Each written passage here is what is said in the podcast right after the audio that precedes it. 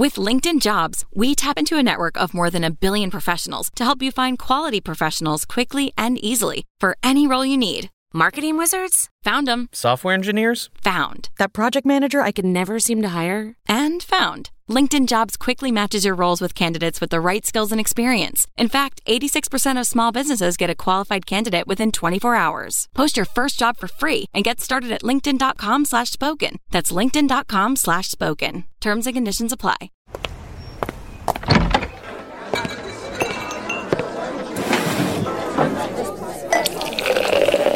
Hey, pull up a chair. It's Hacks on Tap with David Axelrod, Robert Gibbs, and Mike Murphy. Then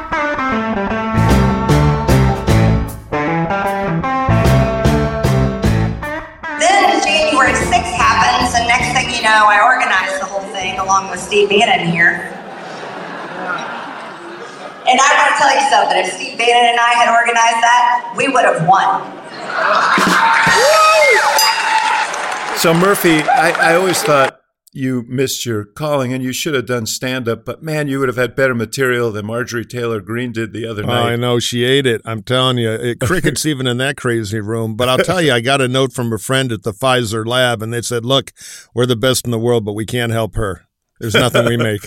You know, just, just get the straight jacket and uh, uh, let's wish her well." That was something else, but it is emblematic, as you well know, brother Axelrod of the of the crazy town that's broken out in large part of the Republican House conference. Not all of it, I think, but enough to be troublesome. So our guest, we decided to reach high and get Doug Heye, a former RNC comms director, a veteran of Capitol Hill, was deputy chief of staff for Republican Majority Leader Eric Cantor, I think comms director for Senator Richard Burr too, but somebody who really knows the Game of Thrones like intrigue uh, going on in the House right now as Kevin McCarthy tries to scrape and ooze and claw his way to a narrow uh, win. yeah, when the when, when they go low, we go high. That's our motto Ish. here. High-ish. There's Yeah. only so much we're capable of. hey, well, welcome, brother. It's good to be with you. Thank you so much. You know, the thing that's noteworthy, Marjorie Taylor Greene, I, I, I know there are people going to be listening saying, why do you even give her any time? But we, we're giving her time because Kevin McCarthy's giving her time Mm-hmm. because he has to explain what's going on right now uh, in the leadership fight and how that empowers people like her. Yeah, and maybe start with the speaker being different. You actually have to get a majority vote of the whole enchilada rather than just a caucus vote. Yeah, the, the speaker vote is one of the more interesting things in, in American politics. It usually isn't, um, except for the ceremony. This time it, it will have substance to it.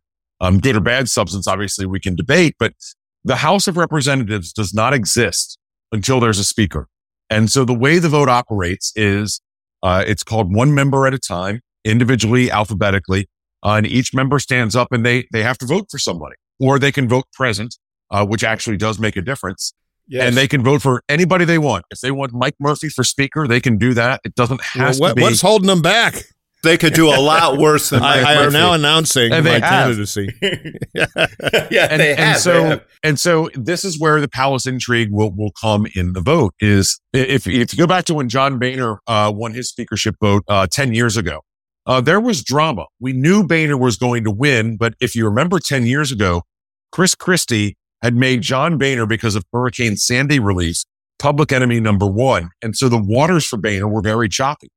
And um, we in the Cantor office uh, were working the vote for Boehner as well. Um, and we had to monitor who was going to vote for him, who was going to vote against him.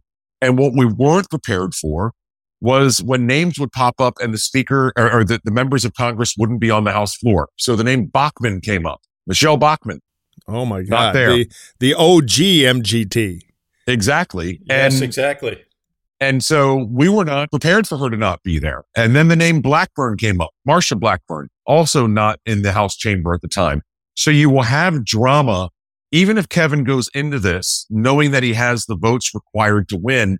There'll still be drama because members are still going to, some members will still play games. Um, and it's part of what Kevin has to be prepared for. And Kevin's job right now is his old job as House Whip. He's got to get the votes. And, you know, ultimately that means you need a majority of people voting, Voting. for a specific, voting for a specific person. people can vote present, and that vote doesn't count. In, It doesn't in- count. in, in the total. That lowers the threshold Right. for for whomever Yes. gets elected. Nancy Pelosi, I think, got 216 votes Exactly. Exactly. to get elected speaker uh, in her last term. The optimum number is 218, but the whole thing can shrink enough that you can win with the 215 or 16. And luckily, Kevin has that world famous spine of steel to help him navigate this. Well, and and there's one vote lower because there's a vacancy in Virginia. Um, that's a Democratic seat. Right. Um, so he, so that number is one lower now. So he's got to get to 217 essentially, but it may ultimately be 214. Um, and that's that's his job is now individually vote by vote going to those members and getting their vote. And that's why we're talking about Marjorie Taylor. Now, will, will the Dems whip, like, okay, let's pretend I'm a moderate Democratic congressman, okay? And I, I've, Mhm. I've always wanted to get the peanut butter import thing done because of my district. You know, I got an issue I care about. Do I go make a hallway deal with Kevin that I'm going to vote present to help him and he owes me uh, some, uh, you know, to make my thing work in committee down the road? In theory, yes, but in practice, that's that's not going to happen. Because We all the are hearing- will be on me. Right. Yeah, and and we're hearing talk of you know maybe the Problem Solvers Caucus, which is a group of Republicans and Democrats. Uh, Josh Gottheimer uh, from Yeah, New Jersey, civilized Moder- Democrats. moderates Yeah, they meet in a small room. and eat Yeah. with for- forks and knives. Yeah. you know, th- there's talk that there may be not a Plan B, but ultimately like a, a Plan G, right? if nine other things happen, then potentially we could get to the peanut butter caucus. But you're going to need those nine other things to happen. Yeah. wow. you know, he has basically deputized Marjorie Taylor Greene as, as and you know, this was sort of the the tell on this was when she was sitting next to him when he unveiled the Republican Mhm. platform uh, back in the fall. But he's uh, he's deputized her to uh, to to rally uh, the Freedom Caucus folks Yeah. On his behalf. What what does that mean in terms of her power and position in the House? Well, I think it's it's not so much him empowering her as it is his recognizing her already empowering. Um, she is a force in the Republican conference, and this is why we're talking about her. Um, she has, you know, garnered a lot of media attention. She raises a lot of money, um, and this is how the incentive structure in American politics are very different today uh, than they were even five years ago. Certainly ten years ago. Um, you know, if you were to tell me ten years ago that members of Congress would say, I'm not going to take any PAC money.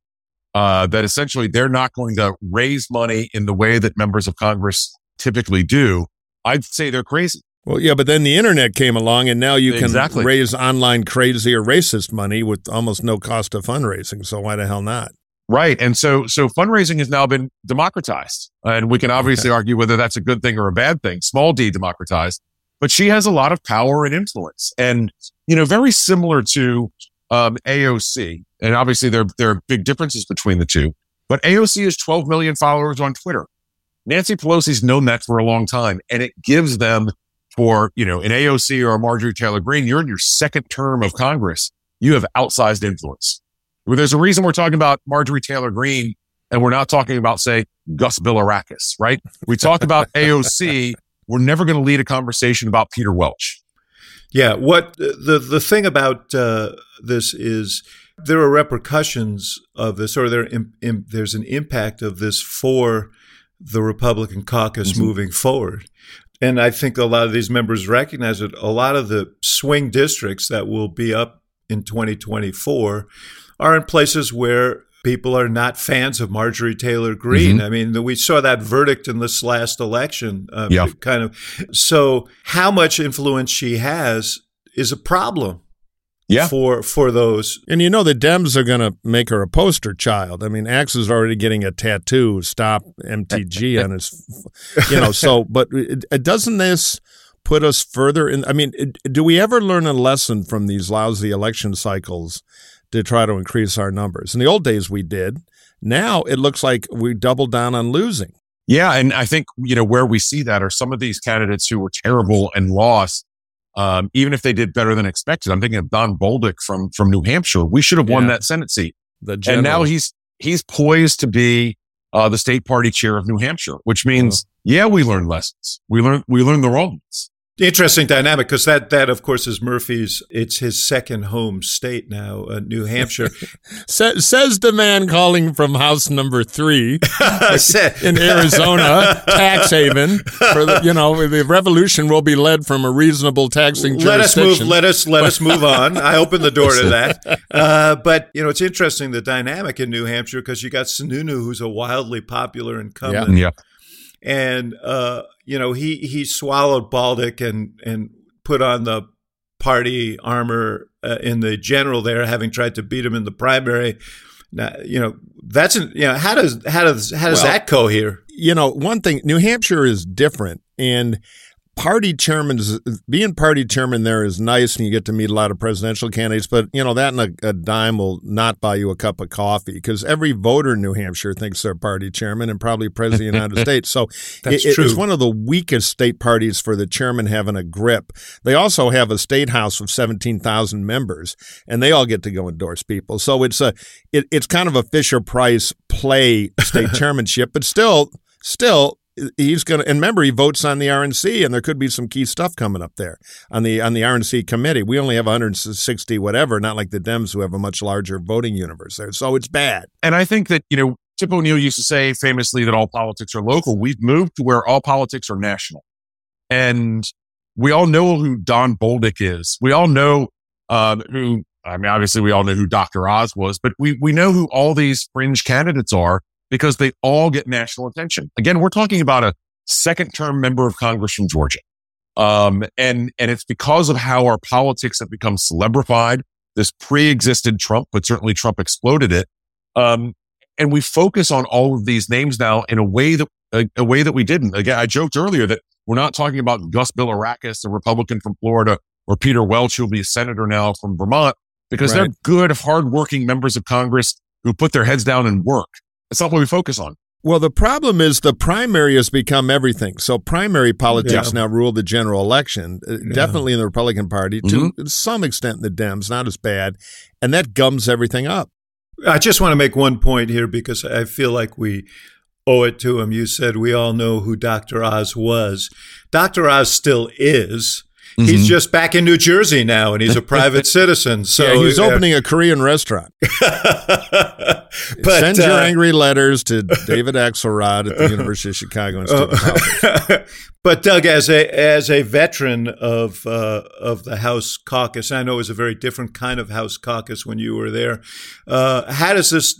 Is it your presumption that McCarthy, being a, a a master of the process, will somehow patch together what he needs to get this done? I've talked to more members in the past month than I probably have in the previous six. And every question goes back to this one, uh, exactly what you're asking. And it's hard to get other than people who are going to instinctively or reflexively tell you that Kevin's going to get the job. Um, it's hard to get a definitive answer.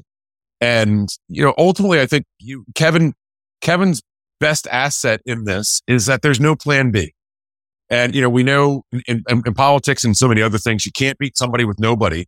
And there really is nobody. So there's no plan B. Although sure, we could say if Kevin doesn't get it, it's going to be Steve Scalise. Yeah, And Pat McHenry's out. I mean, there's no like, air, uh, there's no um, Paul Ryan scenario here where there's one guy we all agree on who can actually run the place, and those guys don't want it, right? Because Right. it's crazy town. Nobody wants it. And, and ultimately, again, what I referred to earlier is like plan G. I mean, we could be talking about plan N or plan Q at that point. So, you know, Kevin's got to get there. And the, the question is, and this is unknowable at this point, is okay, there's a vote and Kevin doesn't get there. So we vote again. How many votes like that can Kevin sustain Right. before he gets to that number? And because at a certain point, members may say, this isn't happening. Let's move forward. And we haven't had this process in a hundred years. So ultimately we've never had it and it's, it's unknowable at that point. But Kevin's best asset is there's no plan B. What about the Freedom Caucus? Is that deal done? It looks to me like it's done ish, but maybe for only a ballot or two if he can't make it. My guess is they're trying to deal for committee chairmanships on the side. That's, that's exactly what they're dealing with. Yeah. And, and it's, it's all process. Process is actually sexy for once, but you also have something happening at the same time is, you know, moderates are talking about flexing their muscles. Now they often talk about flexing they haven't been in the gym very often. Yeah, No. No, and but at this point, they may just need to point to the barbell and say, "You see Mhm. that? You see that? I'm going to try and pick it up. Yeah." So you've seen Dave Joyce from Ohio, a moderate Republican. You've seen him on TV a few times. I've never seen Dave Joyce on TV before. Yeah. Um, so this is how they're talking about it. You know, we'll, we'll ultimately see if, if they get there. You know, this is a microcosm of the larger the struggle. This is what I was trying to get before at the New Hampshire thing. I didn't mean to lead you, Murphy, into a A integral discussion of New Hampshire Republican politics, but it is a microcosm of the larger problem for the Republican Party. Uh, and, you know, you do have a growing number of sort of center right Republicans who have been kind of along for the ride for the last few years uh, with Trump, who Mhm. are kind of looking for a way out. Uh, but it's not it's not obvious, uh, you know, how you do that when Yeah. this this core of of uh, Freedom Caucus kind of crazies, uh, in particular that wing of the Freedom Caucus, Mhm. have so much influence because you and this was we talked about this several times now. This is the consequence of a very bad election for Republicans, where the margin in the House makes makes it ungovernable, and it raises the question. What is life? Say McCarthy does navigate this. Mhm. What's his life going to be like as Speaker? You live you lived through some of this. Yeah, you know, we had a bigger majority and life wasn't great in our majority. And, you know, David, you obviously dealt with this on the other side. You know, think of the 2013 shutdown. Mm-hmm. Think of the Bush tax cut expiration where we handed you a victory because we couldn't win on our own, which we should have been able to. And I remember, I remember that January or that December of, of 2012 very well. I remember leaving the office at midnight and hearing fireworks go off because it was New Year's. Um, because we, we couldn't do our own job well. That's clearly going to be a big part of this Republican majority. And it's, it's why this lame duck session is very interesting. Yeah, yeah. And the, you know, if Democrats are smart, they'll they'll cut a deal on the debt ceiling uh, because they do not want to trust the House for 100 Republicans. 100%. Well, look at Doug. You remember 2010. Boehner and uh, McConnell both knew the thundering herds were coming Mhm. in January. And if they wanted to get any reasonable compromises done, that they had to do it in that lame duck session. Uh, Yeah. But I don't, I mean, it feels like time is running out here. Yeah, but that stuff is always perils of Pauline. And, you know, this thundering herd is scarier than anything. I, I just want to inject when you're talking about, Doug, you'll remember the time, it, it just for the, the tone beat of it all.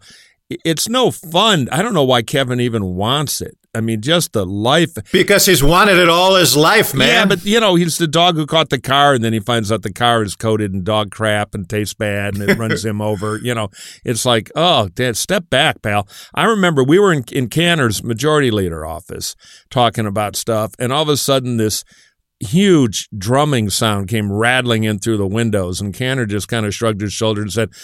Uh, looks like Bachmann has a new drum, and it was a crazy Michelle Bachmann rally outside. you know, the and she was among those system. who drummed him right out of the house. Right, right. You know, that's actually a myth, but I'll bring that up later. Everybody thinks he lost the primary because, you know, Laura Ingraham attacked him. One, she wasn't on the air in that district. And two, Virginia has no party registration, so all the Democrats who had nothing to do showed up to vote against him. He actually carried the R's. I made him do a post election poll. I didn't do the race, but I, I felt bad that media narrative was so wrong. Anyway, bottom line You is. felt bad. Yeah. yeah, yeah, uh, Yeah. yeah, yeah. Poor Well, Eric. actually, he probably feels pretty good about it now because he went up to Wall Street. And he's, He's doing making a great. fortune. Doesn't have to deal with all this crap. Right. No more. No more crazy people drumming outside his office to try to gaslight him into the uh, uh, lunatic home. Having talked to him and I saw John Boehner two weeks ago, there's still very much a sense of, well, this isn't our problem anymore. You don't have to deal with that day to day. And so Yeah. Eric's last day in the House of Representatives, Wait, wait. Before Um, you go on and make your point, did Boehner share any product with you? I was going to say uh, a handful of gummies or anything. Yeah. Now, well, not that kind of product. Look, I grew up in Winston-Salem, North Carolina and Richmond, Virginia. So I am pro tobacco as anybody can be. It never bothered me about Boehner. He, he's smoking, moved on to a different leafy product. we're talking now, I about a different. Yeah, we're Yes, talking about I a know. different leafy product. I know. Anyway, go ahead. And make your point about Cantor. So Cantor's last day, I believe it was August 1st, uh, July 31st or August 1st.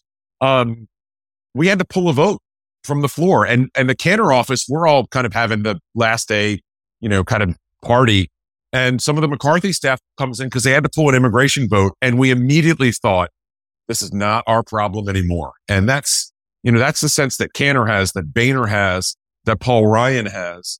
And it's going to be a real problem for whoever is speaker in this well, next Congress. And if McCarthy makes it, he'll have that feeling someday too. Just for the listeners, pull a vote is a big deal because you never put anything on the floor for a vote unless you think you have it done.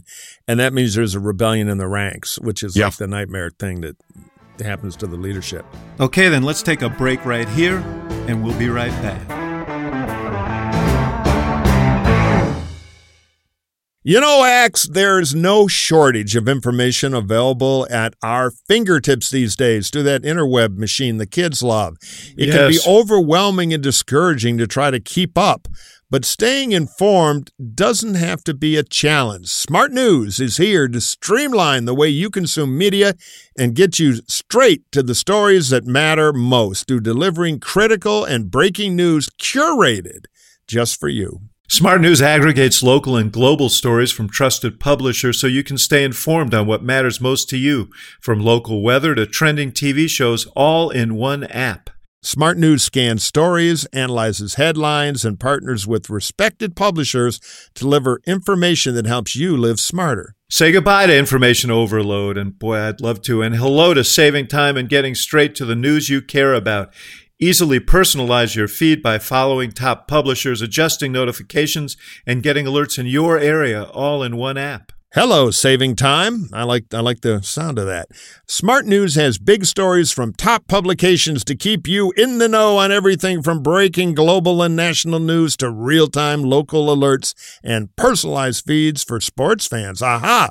I'll be interested in that. Download Smart News for free today in the App Store to get the news that matters most. That's Smart News, S M A R T N E W S. And if you can't spell it, you need Smart News a lot. Search for it in the Apple App Store for your iPhone or iPad or Google Play Store for you Android users. Your news your way. Discover the all in one app that delivers the information you need to live smarter.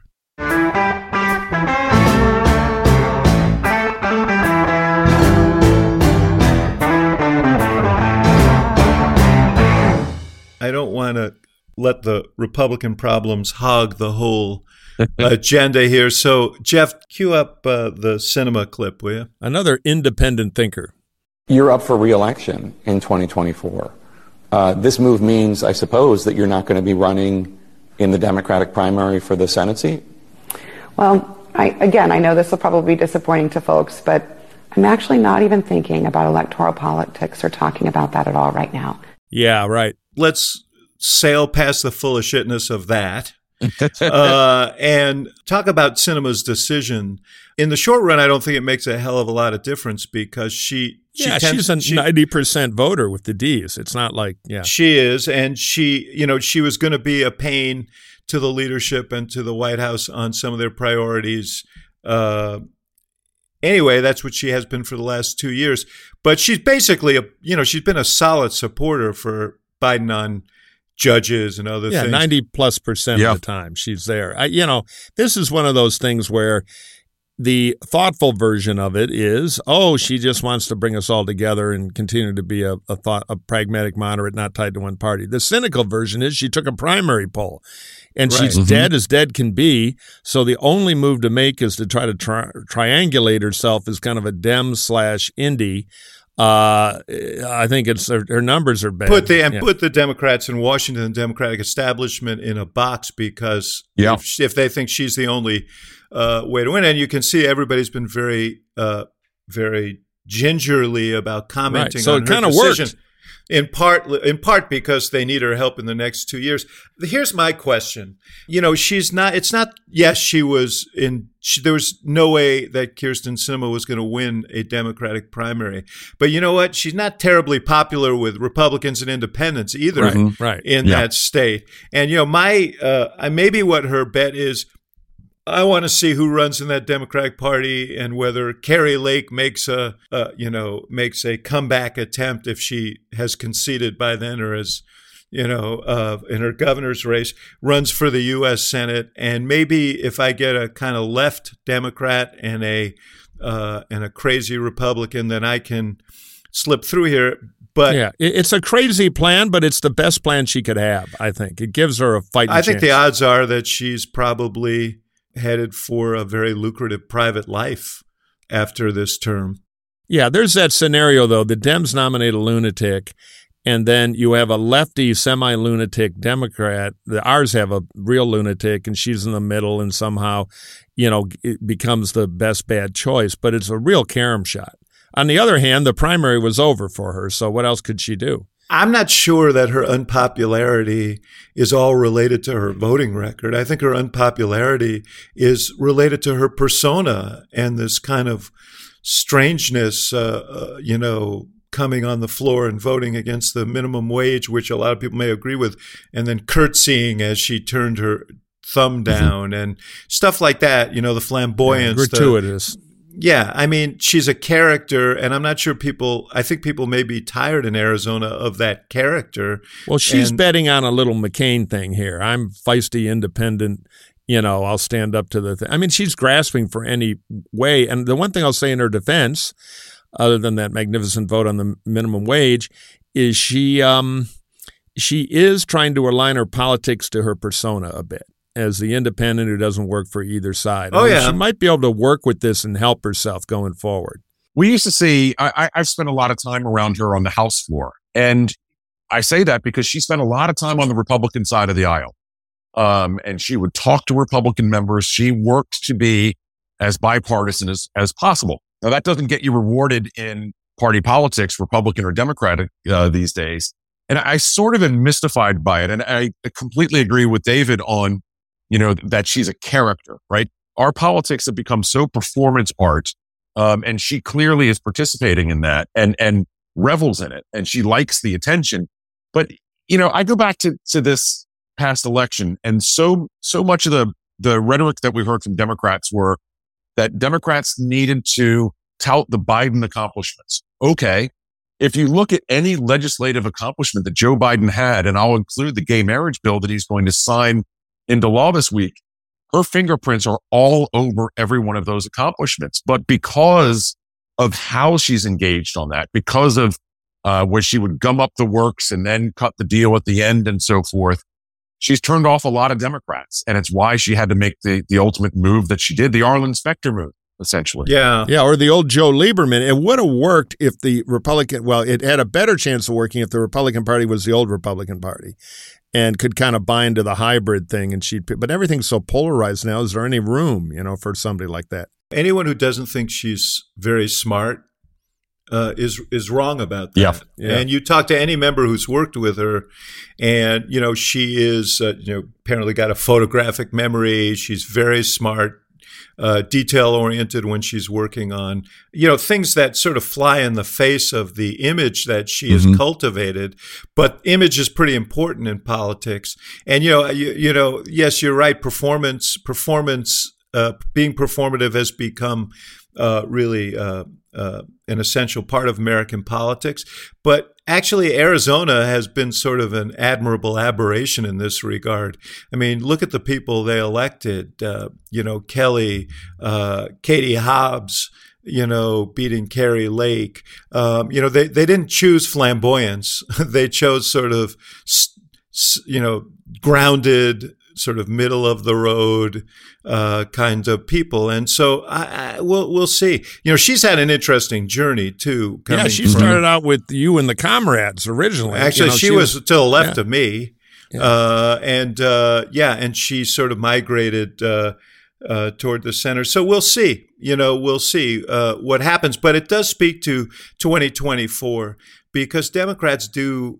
You know, Democrats have control of the Senate now. It's going to be tough to hang on to it yeah. in mm-hmm. 2024. You've got uh, not only this Arizona seat, which is now very much in doubt, because I think if she does run, the more the, the likeliest outcome is that Republicans will benefit, not Democrats, from her candidacy. Yeah. So, which is the hammer but, she's ha- holding over Schumer's yeah, no, head. Just quickly, I agree with that. But if she can use this new positioning for an effective year, um, she might put herself in the race where the Dems are going to say she's our only shot to hold off a nut. Did you see who the most uh, ebullient endorsement of uh, Sinema came from our old friend Mitt Romney? Yeah, Yeah. yeah. He's Uh, who- people who- together. He David. loves her. He works closely. He works closely with her in the Senate. They, they all hang out on Manchin sailboat, by the way. They've got a bipartisan past the not for Mitt, you know, past the the liquor club, and there is a person. It used to be called the Senate Fire Department. They had this secret thing. Alexander was part of it, where they try to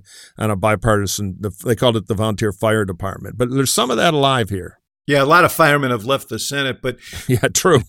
Burned out. They're all leaving now. the question is how much wind is going to be in Manchin's sails there, uh, because he comes up in 2024. That state went for Yep.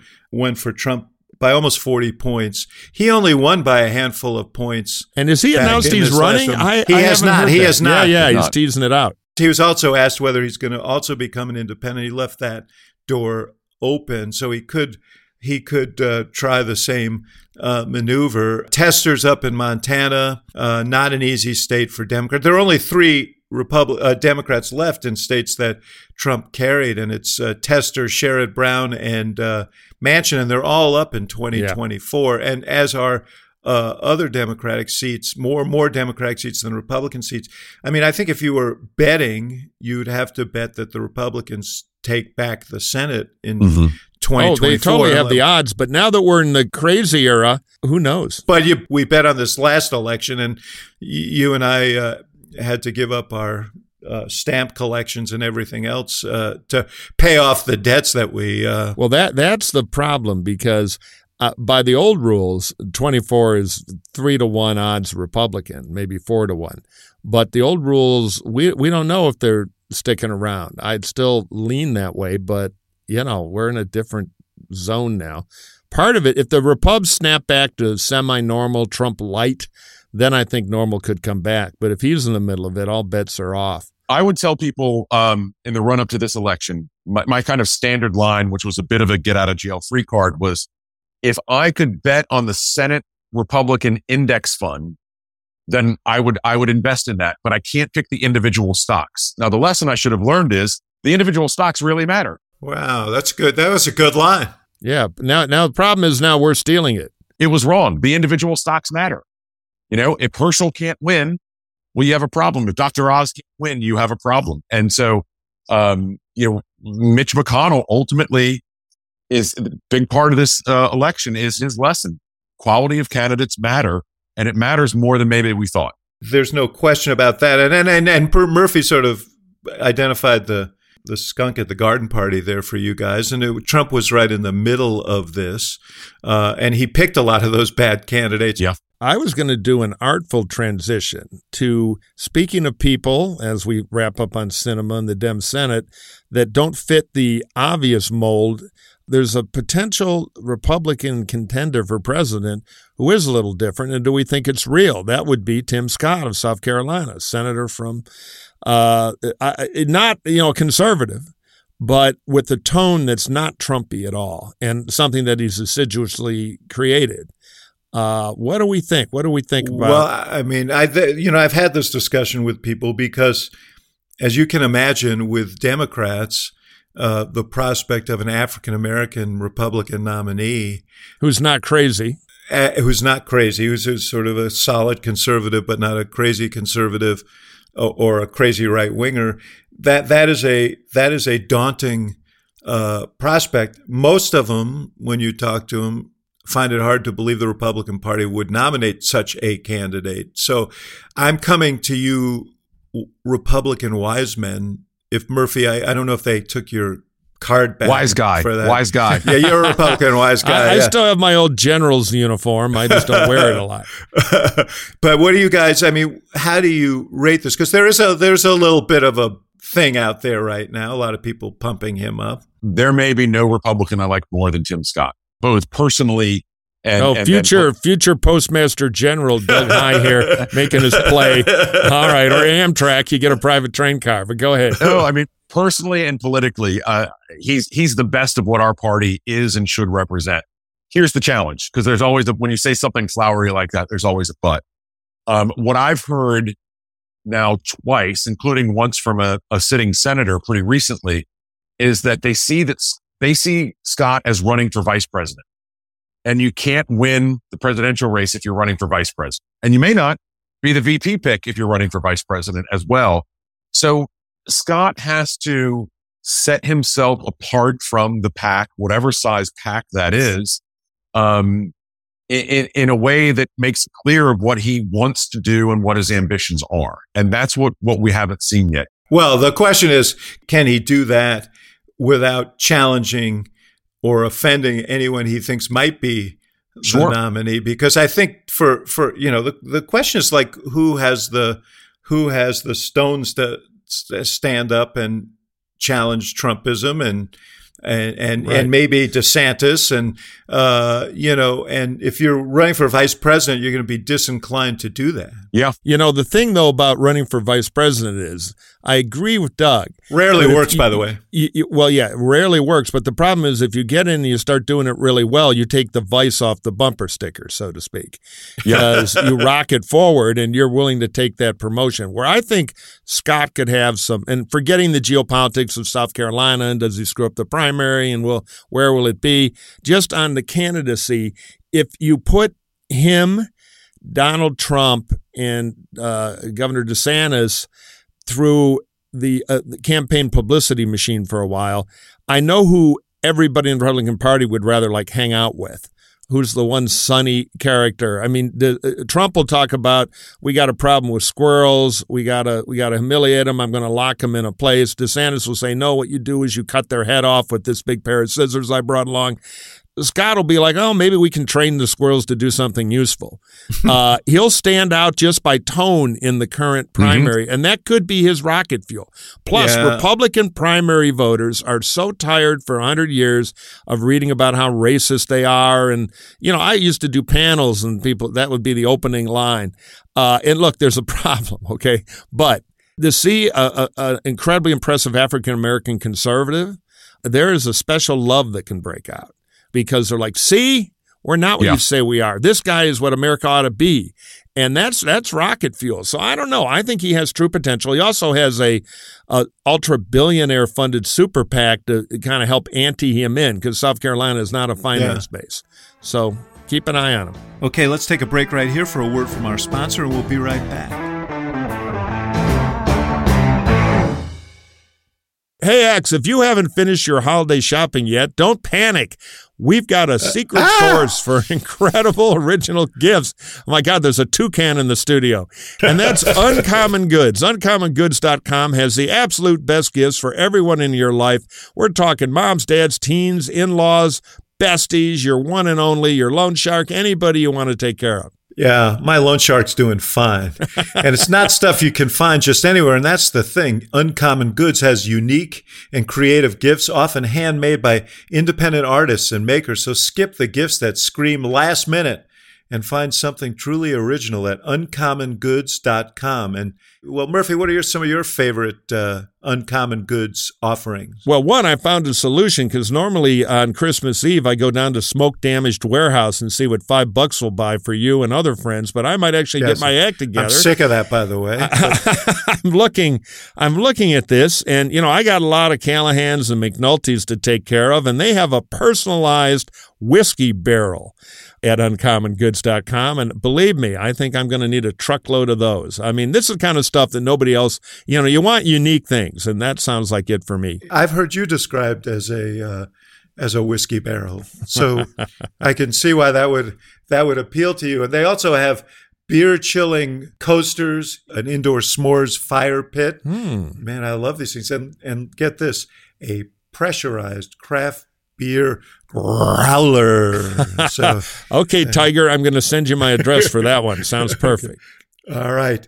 So if you're looking for a gift, you don't have to worry about getting lost in the mail. And common experiences are more than just virtual classes. They're unexpected opportunities to have fun and connect in new ways from tarot card reading, lunar astrology charting, cooking and mixology classes, crafts, gardening, and so much more. Because we all know people don't just like gifts, they like experiences, but make sure it's a good one. And that's what uncommongoods.com will do. From art and jewelry to kitchen, home, and bar, Uncommon Goods has something for everyone, not the same lackluster gifts you could just find anywhere. And let's face it, we've all given some of those. And with every purchase you make at Uncommon Goods, they give back $1 to a nonprofit partner of your choice.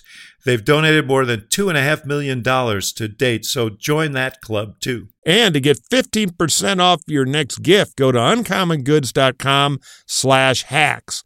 That's uncommongoods.com slash hacks. For how much, David? 15% off. You got to do it. So don't miss out on this limited time offer. Uncommon Goods. We're all out of the ordinary.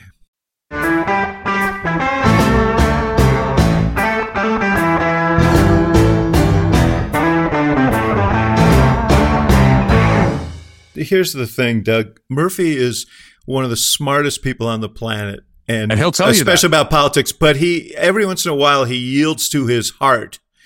Uh, This is yeah, this is your unified theory about me. he, Yeah, he exactly. so he so wants the Republican Party to be a sunny kind of place, and it's not a very sunny place right now. And the question is whether a candidate like that can prevail, and whether a candidate like that in this Republican Party, and whether a candidate like and whether Tim Scott has the sort of force of personality to sell. Big sell- open question, by the way. I'm just Yeah. I'm pitching the theory and the ingredients. I don't know got- if the I got- cake le- will well, work let me yet. ask you guys this question though.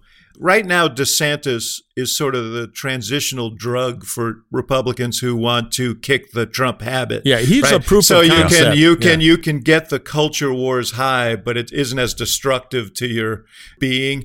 But if these two guys post up and battle each other, is there an opportunity for the ball to bounce in another way and for someone to grab the ball? You know, uh, a Youngkin, you know, a Scott, somebody else, Yes. a Sununu. I don't know if he's Yeah. going to run or not. Well, no, but- I I- anyway, there's a shot, but you're right. It's a carom shot. Yeah, well, and absolutely there's a chance of that. Look, we're talking as as almost if if Trump doesn't run, we'll see on that obviously, that then it automatically becomes DeSantis and well you still have to earn this. And you have to win in Iowa and New Hampshire and South Carolina and everywhere else. So DeSantis still has to you know, you have to win March Madness to to get the trophy. And there's no reason that a Youngkin or, you know, someone else uh, can't step in on that. Tim Scott as well. They're the, the challenge is, and I think we all know this, is if 10 people run, well, that is great for Donald Trump or probably great for Ron DeSantis. If we have six people running, uh, then it becomes a lot more interesting. I've often said for years, and there's a Axelrod kind of Im- Im- imitation of this, but actually we both have said for years that people like to vote for what they perceive they did not get the last time. right. And Mhm. if you're a, if you're a real conservative and you're the anti-Trump in tone, I don't know if it gets you elected, but it gives you something to work with that could be powerful. Now Youngkin's making the same bet, but I think Yeah. Scott is a better story. Uh, we'll see. What do you mean imitation? That's been my theory for decades. Twenty years, we both said it forever. Yeah, That was the whole premise on which I thought. Uh, but your copy is what is it? A remedy, not a repeat, or a- you- you- a the people look for the remedy to what they have, not the replica. So that lead, that's a great transition, even though you didn't mean to transition it into the uh, Democratic presidential race. It seems pretty certain. I think you know Biden is definitely planning to run now. I don't think there's Yeah. any doubt about that. Uh, and there are two elements. Well, there are three things I want to talk about this. One is uh, just Biden himself, because I think he's had a pretty good run. Okay, Mhm. uh, he had a good Yeah. summer of legislation. He uh, he uh, legislative victories. He you know confounded the odds as the leader of the party. Uh, you know, in the midterms, Mhm. uh, he just this week had some. You know, we can talk about Griner. I, I, I bet you, Murphy, you have a contrarian view on this, but I think it was probably something that most people. it was the deal he could get. It, politically, it'll play fine. And That's the wonderful right. thing about Biden's win here, and I totally agree, is he's like the guy who kind of bunted a single and a big orange bird grabbed the ball and took it out of the stadium and he got a home run for free. That's the amazing thing. He won the lottery or didn't have a lot to do with him. But whatever the case, I I thought he was going to get a bump in his numbers after the midterms, and actually they've gone down. I mean, the economy is improving, uh, maybe not fast enough for Yeah, people, but, but, that you know, lags. You know, the numbers that that lag. does lag. But I mean, all these things have lined up in his favor. Like you know, so the question that they have to solve is why. And I'm asking you guys uh, Mhm. from observers outside the tribe, why is he? Why is it? Why are his numbers lower now than they were before the midterm? I think the economic cavalry is barely out of the barn and it's trotting, not running. That'll that'll take time and more. And I think you know the the I think you can misinterpret the midterms as being some affirmation of Biden. I, I think it just wasn't about him, which is shocking. That's a miracle of political crowbar work. Uh, you know, it was last done by Osama bin Laden in 2002. I mean, you don't see it, but Trump did it. So Biden, though, in the inside game, has had a huge victory and a lot to work with. And if that starts working, his numbers will move. Because Democrats now are not saying, oh, Christ, who are we going to get? Now, that said, the fundamental problems that put Biden in trouble beyond the economic performance are still there you know, he goes to Walter Reed with a heart rumor and cable news is going to just explode. And you can see it in the poll I'm watching now, which is the poll of how many people are calling reporters. There, I, I heard a rumble this morning outside my house, and I ran out to the window, and I thought I just saw the Graf Zeppelin passing by, but it was actually the Cory Booker for President trial balloon. that was launched in uh, Jonathan Martin's political column today. I don't know if you've seen it, uh, but it, it, it's not subtle. Uh, so the polls are still moving around but Biden's problems inside are now he's a winner, not a loser. And I'll bet that'll translate to better numbers in 90 days. It just takes time. This election had very little to do, bizarrely, with Joe Biden ultimately. And we see that, I, I think, in, in two ways. One, we didn't see Biden on the campaign trail sort of at all. And after election day, it actually, to me, might have made sense for him to do an event in, in Georgia, right? Have a little bit of a victory run and say, I'm here on the trail. Uh, but you know, I go back to, and I didn't get it at first. I Abigail Spanberger um, ran an ad where basically she said, Congresswoman from Virginia, Democrat, yes, in a very tough from, district, from from the Cantor seat, and to me, she's she's the prototype of what Democrats should want. Mm-hmm. And she ran her TV ad was, you know, I work hard and I hold town halls. And I thought, wow, okay, you're not really saying anything. And it took me four or five viewings of that ad to realize what she was saying, which was glaringly obvious in what she didn't say. She said, I'm not an insane person because she was running against an insane person. And we had so many of those yes. that defined Republicans nationally from the Pennsylvania governor's race to the, um, to the Maryland governor's race and, and, you know, on and on and on. Obviously, Herschel, that's, that's the election we've talked about this before. Uh, you know, normally there's one president on the battlefield in a midterm election. This election, there were 2 mm-hmm. uh, Trump and the people Trump selected, and the, the, the the base that he leads that dominated primaries and delivered candidates who were uh, unelectable in, in swing districts and swing states in a general election. Uh, it really Democrats succeeded, and with the help of Trump and Justice Alito, they they succeeded in turning what mm-hmm. generally is a referendum into a choice, and they ended up in a better place than anybody uh, thought possible. And but Alito raises I think an important point. You know, there was this strain of thought that Republicans should be talking about abortion more. And the reality is we were talking about abortion. We were talking about it with state laws, with trigger laws, with extreme candidates who wanted to, you know, uh, ban everything and, and, you know, women who mm-hmm. would have to, you know, couldn't cross state lines and mm-hmm. things like that. So Republicans were talking about it and talking about it negatively by default. Mm-hmm. And that definitely had an impact. But uh, just getting back to the Biden uh, thing, Mike, your your point is the same. Look, I um, I think Biden is if he runs, he'll be the nominee.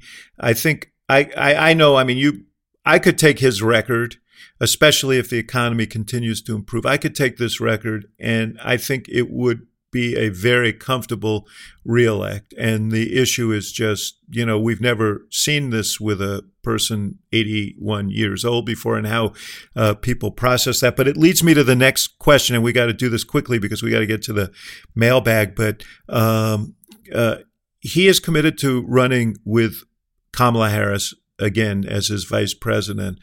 It seems to me that it is in his interest. Uh, I mean, she's got to do things to up her game and improve her profile and numbers. He needs to uh, do whatever he can to help her do that, uh, because she'll be as much a uh, she'll be as much an issue in this campaign as uh, as he will because people will say, "Hey, we we like Joe and yeah, but if Joe doesn't him." make it, oh Right. goodness, right, right. If I were running Biden world, I would say, look, our record is better than our guy, so we're going front porch. We're going to go raise two hundred million dollars, and we're going on TV for six months to tell that story. and We're going to hide Biden.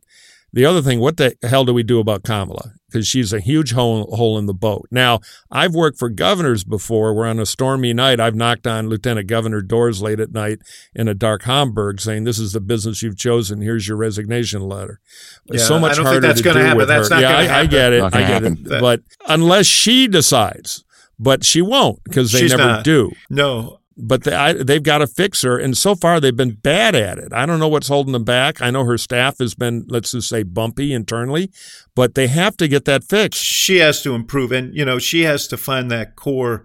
The the the, the coin of the realm in national politics is authenticity, and you know you have to have that, or uh, you um, or or you run into problems. And she seems always to be looking for that perfect political answer, and you can see the wheels turning, and it just there the the authenticity is not is not there, and she needs to fi- figure out sort of who she is and how to talk about issues in the context of what she believes. But I, I think this is an issue that uh, they're going to solve. And the last thing on this is, you know, I think there was this an assumption that Biden would uh, step aside among a lot of Democrats that out of necessity.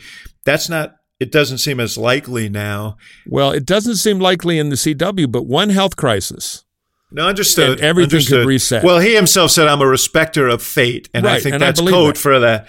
Yes. So, but let's assume that he does run, uh, and you've got this crop of candidates who would likely be in the mix uh, in 2024 if he didn't run. By 2028, you're going to have a whole new crop of candidates. Oh, totally. It would be good for the Democratic Party. Josh Shapiro in up and- yeah. Pennsylvania, uh, Right. you know, Wes Moore in Maryland. There are some very promising people who are elected this Cooper, Whitmer. I mean, it, it, there Yes. are a dozen of them who are up and coming generationally. Well, Cooper is not uh, generationally in I know, that group. but I'm working uh, them in because when you guys nominate a Southern white Protestant, you tend to win. Yeah, well, I, we'll see. Good Uh, luck nominating one, but yeah. But in, in, in any case, um, it, you know, it could be that because of Biden, some people get passed by in this. Fair there enough. are people who are being talked about in this context. You know, What uh, about Axelrod? Eliminate the middleman. I, I was going to run for president of New Hampshire under that slogan as a parody and make a movie about it. But now I Yes. think I'm passing the torch to you. Middleman is a better job, frankly. It Uh, is. so you get to wind up on a podcast bloviating. Then you got to unplug your cell phone for exactly a day. in Arizona. All right, we're going to take a minute to pay the bills, and we'll be right back. You know, Axe, I always know and I smile on late Sunday afternoon LA time when my phone rings because it's you, the chatty Cathy of the cell phone, wanting to talk a little politics. You love to use a phone to call your friends and political buddies and everybody else. So you're our Hacks on Tap phone expert. What Yeah. kind of great deal have you found and ferreted out lately? Well, first of all, thanks for not blocking me. I appreciate that. That's really in the holiday spirit. And this holiday season, the best deal in wireless can be found at Mint Mobile. Right now, when you switch to Mint Mobile and buy any three month plan, you'll get another three months for free. Murphy. Wow. And that- yeah, and as the first company to sell premium wireless service online only, Mint Mobile lets you order and activate from home with eSIM while saving tons on phone plans starting at just get this $15 a month. Now, wait a minute. Let me get this. You get three months free, the best offer they've ever made. The plan started only 15 bucks a month. You can do it from home. You don't have to wait at the mall and go into the store and deal with the person in the logo golf shirt trying to upsell you. It seems so easy. And I understand all these plans, the ones that start at 15 a month, come with unlimited talk and text and They high do. speed data. Yes. Yes, and you can use your own phone with any Mint Mobile plan and switch easily and effortlessly with eSIM. Or if you need a new device for a limited time, get six months of free service when you buy a select device and plan. So switch to Mint Mobile and get premium wireless service starting at just 15 bucks a month. Limited time, so get going now. All you got to do, remember, three month plan, three months free. You just go to mintmobile.com slash hacks. That's mintmobile.com slash hacks. Cut your wireless bill to 15 bucks a month at mintmobile.com slash hacks. God, they're going to lose a fortune on you.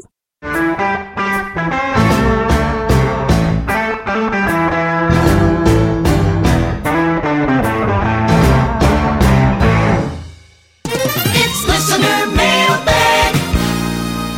We have a robust list of questions here, and uh, let's give our guest the leadoff question.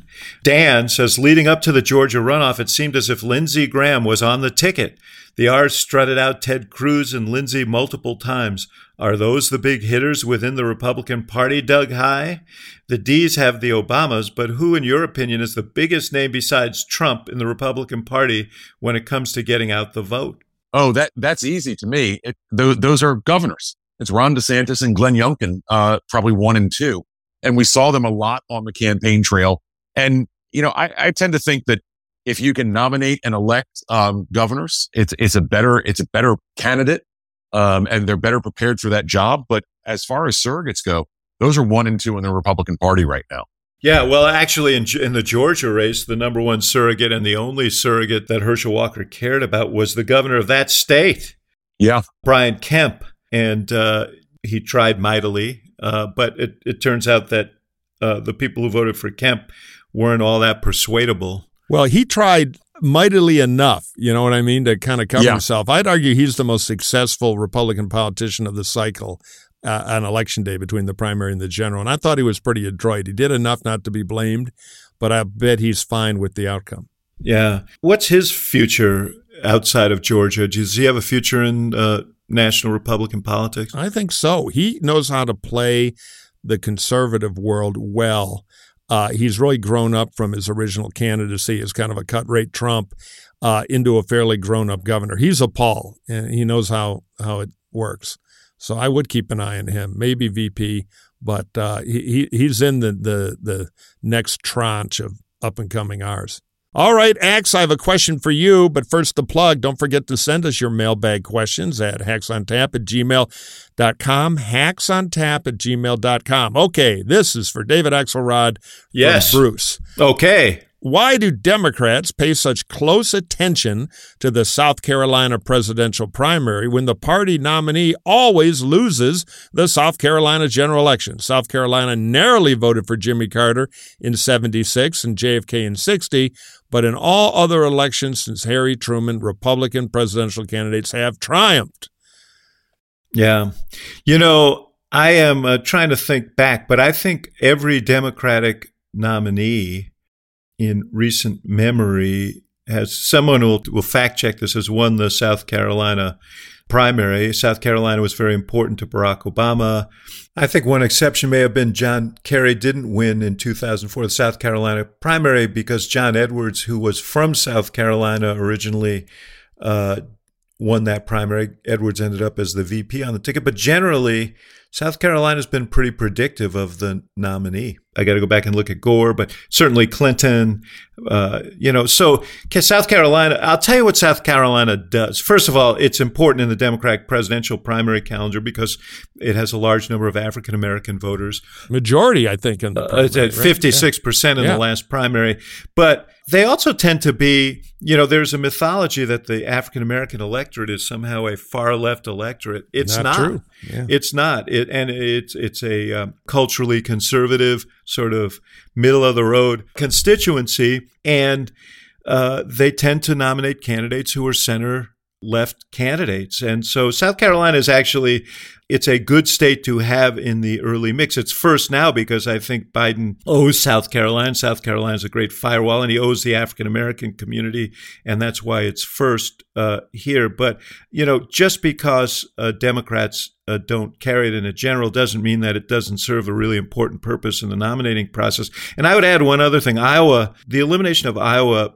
pained me a little because I have such a great affection for the state, having launched Barack Obama. Had he started in South Carolina, I think that victory would have been discounted.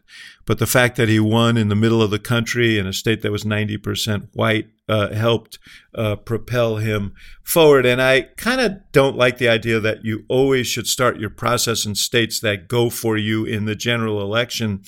Probably good to spend some time in states where you have a shot uh, where you can be competitive, but it's not guaranteed. So it's good that Michigan, for example, is in the early mix. Good that Georgia is in the early mix. Everything I've heard right there, by the way, uh, David, is a great argument for North Carolina.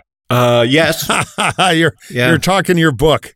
Yeah. Yes. But North Carolina should be a contender. And I miss Iowa too. That's where David and I used to, you know, be good friends and yet battle back and forth with the famous Iowa Cup for the governor's race. that we trade yes. Back and forth. Those were the days. Ah, yes. right. Drew asks Mike Murphy, can you discuss who may be in the running for a California Senate seat if if Senator Feinstein retires? Oh, what a great question, Drew. It is it is interesting and complicated. So all the Democrats think that Dianne has kind of aged out and should retire. Now I'm not sure anybody's told Dianne that yet.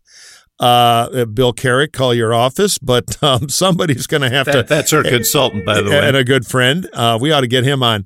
The Yes. uh, somebody's going to have to take a shot of whiskey and walk in there with one of those German Shepherd training gloves and try to explain to her she's not running again. And people are assuming that, so you you're getting ready for an epic north south battle. The contenders are Congressman Adam Schiff from the L.A. media market, great fundraiser, certain stature, uh, has a congressional base. A lot of talk about Katie Porter, kind of a media darling, also from Southern California, uh, running. Uh, not quite as in it as Schiff, but could be. Run more from the left. At, uh, Elizabeth Right. War- Warren, disciple. Exactly. And then, of course, Northern California, those candidates look around and say, wait a minute. We we always win primaries. We're not going to let these, and there are two potential Southern California candidates. So Ro Khanna, who's kind of the Silicon Bernie, uh, from, you know, uh, connected well to Silicon Valley, progressive, kind of a modern progressive, uh, is rumored to be looking at it. And then what everybody's afraid of is Gavin Newsom, after busily reading Joe Biden's EKG for the next year, decides he is going to run, and Newsom for president goes sideways. Then, uh, I've cut enough ribbons here in California. I'm going to jump in and Bigfoot the whole thing. And who knows? Maybe somebody else will jump in. So it's going I to mean, be. A well, Barbara Lee has X also been mentioned. Yeah, Bar- Barbara Lee. That's true. uh, African American congresswoman from Northern California. You know, and the uh, the other scenario, you know, Feinstein is well up in years. If she were not to fulfill her term, then Newsom would appoint someone, and that would give that person Right. They could uh, be a short term advantage. then run or a caretaker, which is what all the others will want to clear the field. Out of respect for our listeners and time, I noticed you didn't even spend any time mentioning a Republican. Well, there'd be somebody, but but here's where the Republican counts. Remember, we have two past the ballot here. So you either have two Democrats in a runoff where Republican votes and independent conservatives become the fulcrum, or you get a Republican in who the Democrat easily stomps. So that's one thing in the calculation for all these primary candidates. If it's top two Democrat, the moderate would have the advantage in the general. And I think Schiff's probably thinking about that. But who knows? You get some Republican assemblyman who's got an, a, a plan to electrify the border, and they squeak into second. You're, you're screwed. And then then we get another comrade in the Senate. So gonna be interesting. Get popcorn. The I think the top vote getter among Republicans on the state ticket there was Lanhee Chen, who's a great guy, Impressive, uh, got fifty five percent of the vote in the race for controller. Four- 45, Tough- right? Forty five, yes, forty five. Sorry, uh, You're projecting. for Your secret Republican is, is battling out to, to, to If he, if he's in there, he's very secret.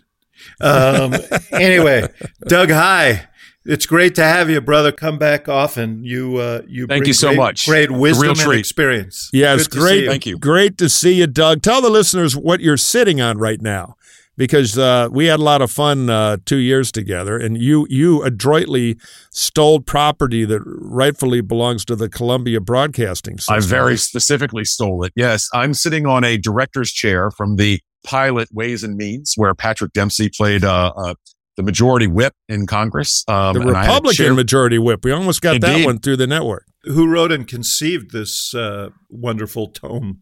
Yeah, exactly. Mike Murphy uh, was the brainchild of all of this, and so I got a chair with my name on it, and I tell you, it's a good chair. Yeah, and you got three or four meal tickets to eat on a freezing New Jersey seat when the Newark courthouse doubled for the Capitol. But yeah, uh, that was a lot of fun. We almost made it. It was great to see you come back and keep us informed if, if you hear any rumors of poisoning or payola in that race for uh, Kevin McCarthy. Because at this point, I wouldn't rule anything out. Anytime. Thank you. See you guys. See you, Ax. Take care.